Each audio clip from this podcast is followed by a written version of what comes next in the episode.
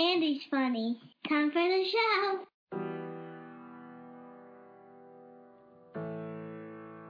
Sometimes faith can feel as cold as winter, and it can look as dark as winter, too. I grew up in the cold in Wisconsin, so I understand being physically cold. But I also understand being spiritually cold, feeling distant from God because of depression, because of sickness, because of friends dying. I doubt goodness that I see in the world because I see the chaos, the war, and the violence. I feel distance from God often, and I used to fight those feelings, but now I embrace them and I sit with them. Winter faith has become my new home. So I created the Winter Faith Podcast. The Winter Faith Podcast is focused on creating conversations to promote emotional and spiritual growth through conversations that involve faith, apathy, and everything in between. Let's get into it.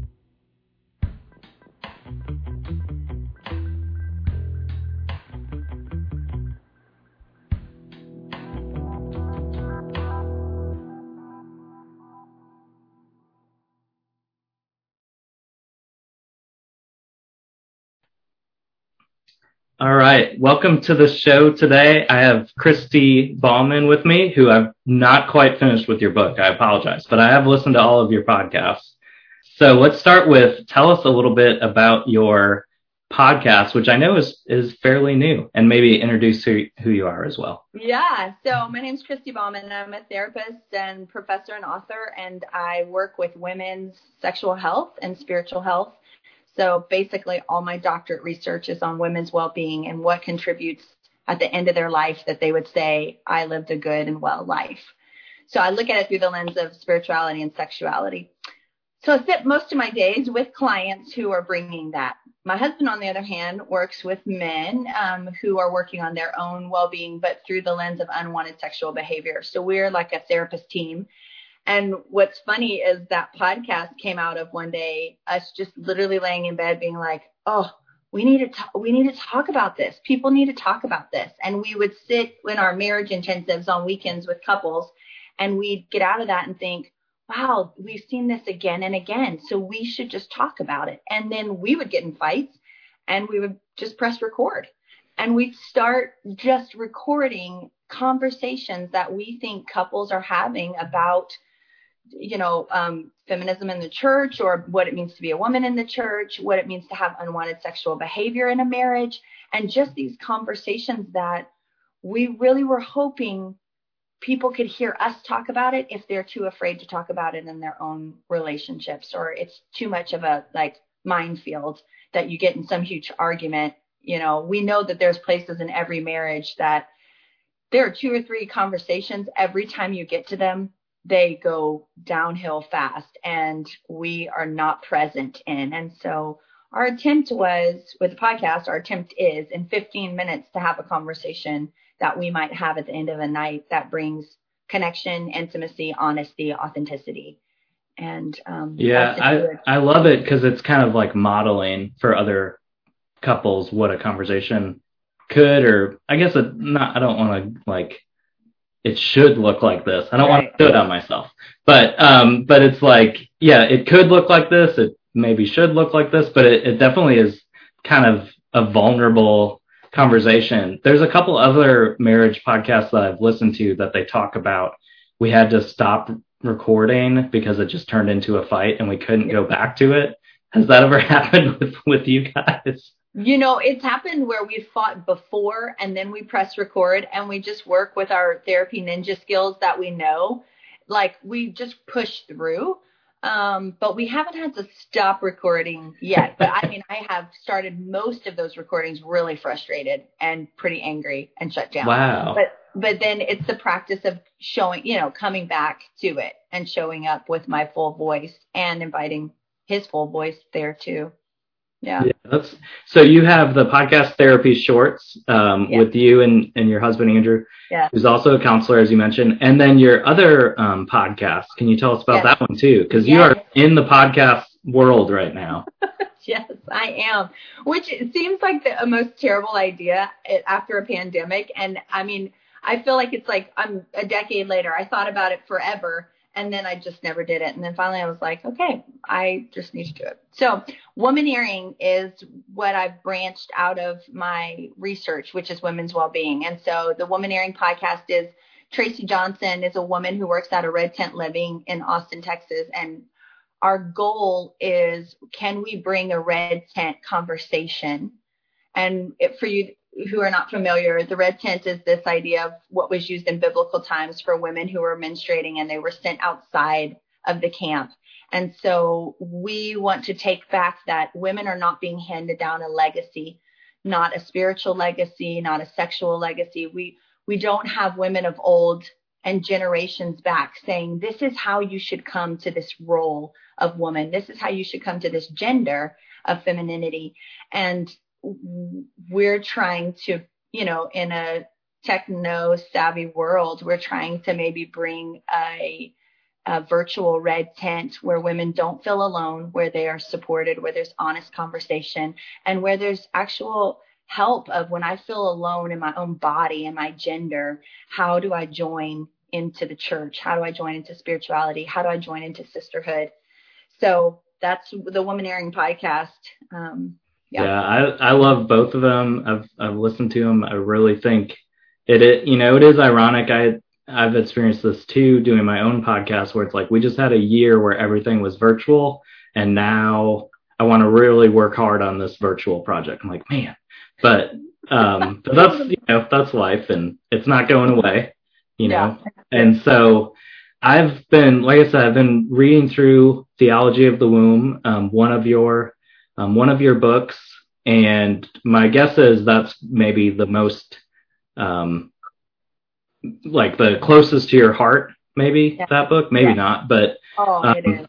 Yeah, and wow, I just I really want everybody to go out and buy this book. It's really really good, and I've just been I, I have like goosebumps thinking about it because it's just been an emotional experience for me as a married man with two kids that my wife um, had both of them and being you know i think about being in the room when my son was born and i almost missed it because it was uh, he just really wanted to to see the world. So um, i think about those those moments. And when i'm reading this book you talk a lot about like your own um, spiritual um, struggles and pain physically, but emotionally, spiritually, of having, you know, just difficulty in um, in pregnancy. And I was wondering if you could tell us a little bit about um, just the book and and what it yeah what it means to you. Well, I will say, Andy, that I love that you read it because my biggest insecurity when I birthed this book was mm-hmm. that men wouldn't read it, but my like inside deep secret desire more than that women would read it and be found and find God in it was that men would read it. Mm-hmm. And it's it's so interesting. So to hear you say it, like there are not there are men who come up to me and say, Your book really changed my life. And then there's but there's not that many men. You know, there the sure. wound for me is the good Christian man, the the pastor, the white Western pastor who comes and says, "This is revolutionary." Like, mm-hmm. but I don't get that that often, and so there's something so kind of. Um, I'm a Enneagram two by nature, which means I I hate conflict and I don't want to push anything. I'm not a big sell salesman person, and so I don't want to push my book on men and yet, sometimes I just think if a man would read this book, I think it could be an invitation to so many things he wants to know, but doesn't know how to ask. And I mm. try to be really vulnerable and really raw without eroticizing it. Mm-hmm. Therefore, like I think a lot of times for men to know and be intimate with an understanding of a woman, what where they get almost stopped is they get aroused and then because of that arousal they can't really connect anymore. They have to cut it off. And there's something about my hope is can you just know women? And even though the world sets you up to objectify and be aroused by intimacy with a woman can you see deeper than that? And almost could you see that part of god that holds these feminine attributes? And could you you know step into your own understanding of what you long for from your mother, what you long for from your wife, what you long for from a woman's love that God actually holds within himself. But we aren't trained to look for that or understand that or know that. We're not allowed to. So that was the book to me. It was it was really um, it started off with just birthing that I became more and more ostracized from God as I had more children.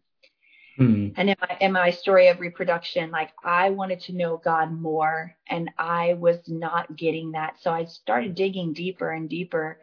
And this book birthed from that um, place. Yeah.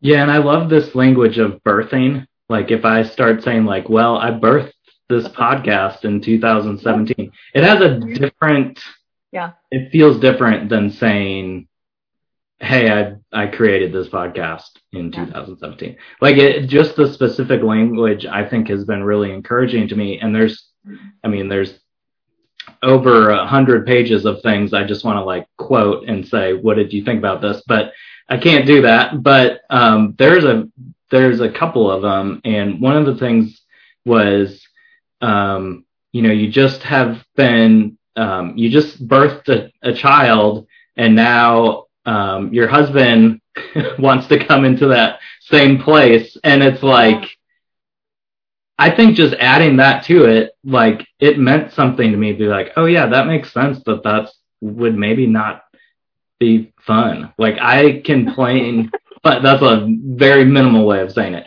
But I understand that would be difficult emotionally, spiritually, physically to be like, okay, this is a place of like deep pain and birthing. And also a place of pleasure. Like that is all happening in the same place. And to read that, I think meant something to me and it made me appreciate like my wife, my mom, my sister, I, you know, women everywhere. But obviously those are the three, you know, my sister's had three kids, my wife's had two kids, my mom's had two kids. So I think about them and how, you know, maybe I don't know if they would say they've been silenced in the church or not. I haven't I guess, yeah. directly ask them. But I know that it's so important that we appreciate women in the church and, and I want to, I want to do that. And so what can churches do, you know, to, um, to support women and, um, mm-hmm. yeah, we want to, we want to read the book. We want to, you know, for some of us, we want to, to learn more, but what are maybe some people that are not going to, they're not big readers. They're not podcasters. What, right. you know, what can we do um, to be part of, um, I guess, the healing process. Yeah, and actually, I came to find that understanding in what's called womanist theology, which is actually a theology started by Black women who tell the story of womanhood and they use the Bible. They tell through a biblical lens and they use their their story of womanhood and I was blown away because I didn't even know this existed. I mean, I was in seminary. I, I mean, I, I've been in Christian academia from kindergarten to my PhD. I have been right. a part of Christian institutions and I still had never heard of this understanding of theology through womanhood. And so I, I might just ask like men or churches or people who've never heard of it, would you be curious? And would you be mm. curious that maybe we've let women play a role of an object rather than a story. And if God is telling his story, if the imago Dei is in each of us and we all bear an image of God like no one else, not only just because I'm female, but because I'm a certain individual, I bear something of the story of God. I bear an attribute of God that no one else does. So could we be curious of that story? And I, I love that that meant something to you because even in sex, we deduce it down to action. We deduce it down mm-hmm. to feelings, orgasm, just these uh, uh, hormones. And, mm-hmm. you know, truthfully, after sitting for 12 years with people who've had sexual trauma and who have been trafficked and, I mean, just extreme sexual abuse, I would say I'd give up sex in a second for what it's cost. And yet I'm like, if God's a good God, when he created sex, it had to have so much more meaning than society and media is telling us, and even than the church is telling us. Because there's a lot more sexual sin happening and sexual harm happening than there is glory happening. And so we've lost our power as a Christian. We've lost our power as the church to actually participate in sex in the, its intention by God. And and I think we have to start looking at both bodies, the male and female body, differently. Right? Like even as you said, you know, birth sounds different for you to say and so you say create and I think, okay, well, if every 15 minutes blood is flowing to the penis and there is a sense of a desire for an erection, what do we do with that, right? Okay, oh gosh, I just said penis on a podcast. Like maybe we just go there. Mm-hmm. Or do we look deeper to what God's doing? Why is that? Every 15 minutes, a man has the potential to create. So I want us to unpack that, right? Like that's why men, I mean, they have this drive in this world or they do want to create and they create in a different level than a woman who every nine months, you know, or every month she's a like she has something in her body ready to create. This tells me something about those two genders put together, right? There's a pull of like, well, every 30 days I can, or I might want to create every mm-hmm. 15 mm-hmm. I want to create. What's the middle ground between those two places? And how do we how does iron sharpen iron? How do we come together and co-create? Well i think god's asking us that too in our own bodies. Like how does mm-hmm. god want to create with men?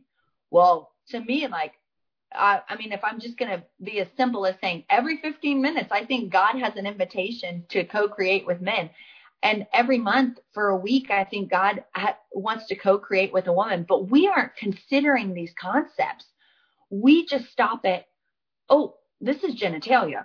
You know, we can't talk about it. Instead of if we if we serve a good God who created us in his image, what now we can explore. What's the point? And I think exploration has been so scary and dangerous. We haven't been allowed to actually know what God's glory and hope was in all of that. And and and that breaks my heart. Um, it, it really does. Thanks for listening to this show today, everybody. I just want to give a few shout outs. Today's music, the one and only Josh Cleveland. Today's artwork and all the Winter Faith artwork and digital design, Dominique Montaigne. The intro was done by Scarlett Fox. And I am just grateful to be creating and editing this podcast. My name is Andy Frazier. Find us on Instagram, Twitter, and Facebook at The Winter Faith podcast. Subscribe, subscribe on all those platforms, and also we are on Patreon if you would like to support the show, and also leave a review on iTunes at the Winter Faith Podcast. Thanks for lift, listening, and we will see you next week.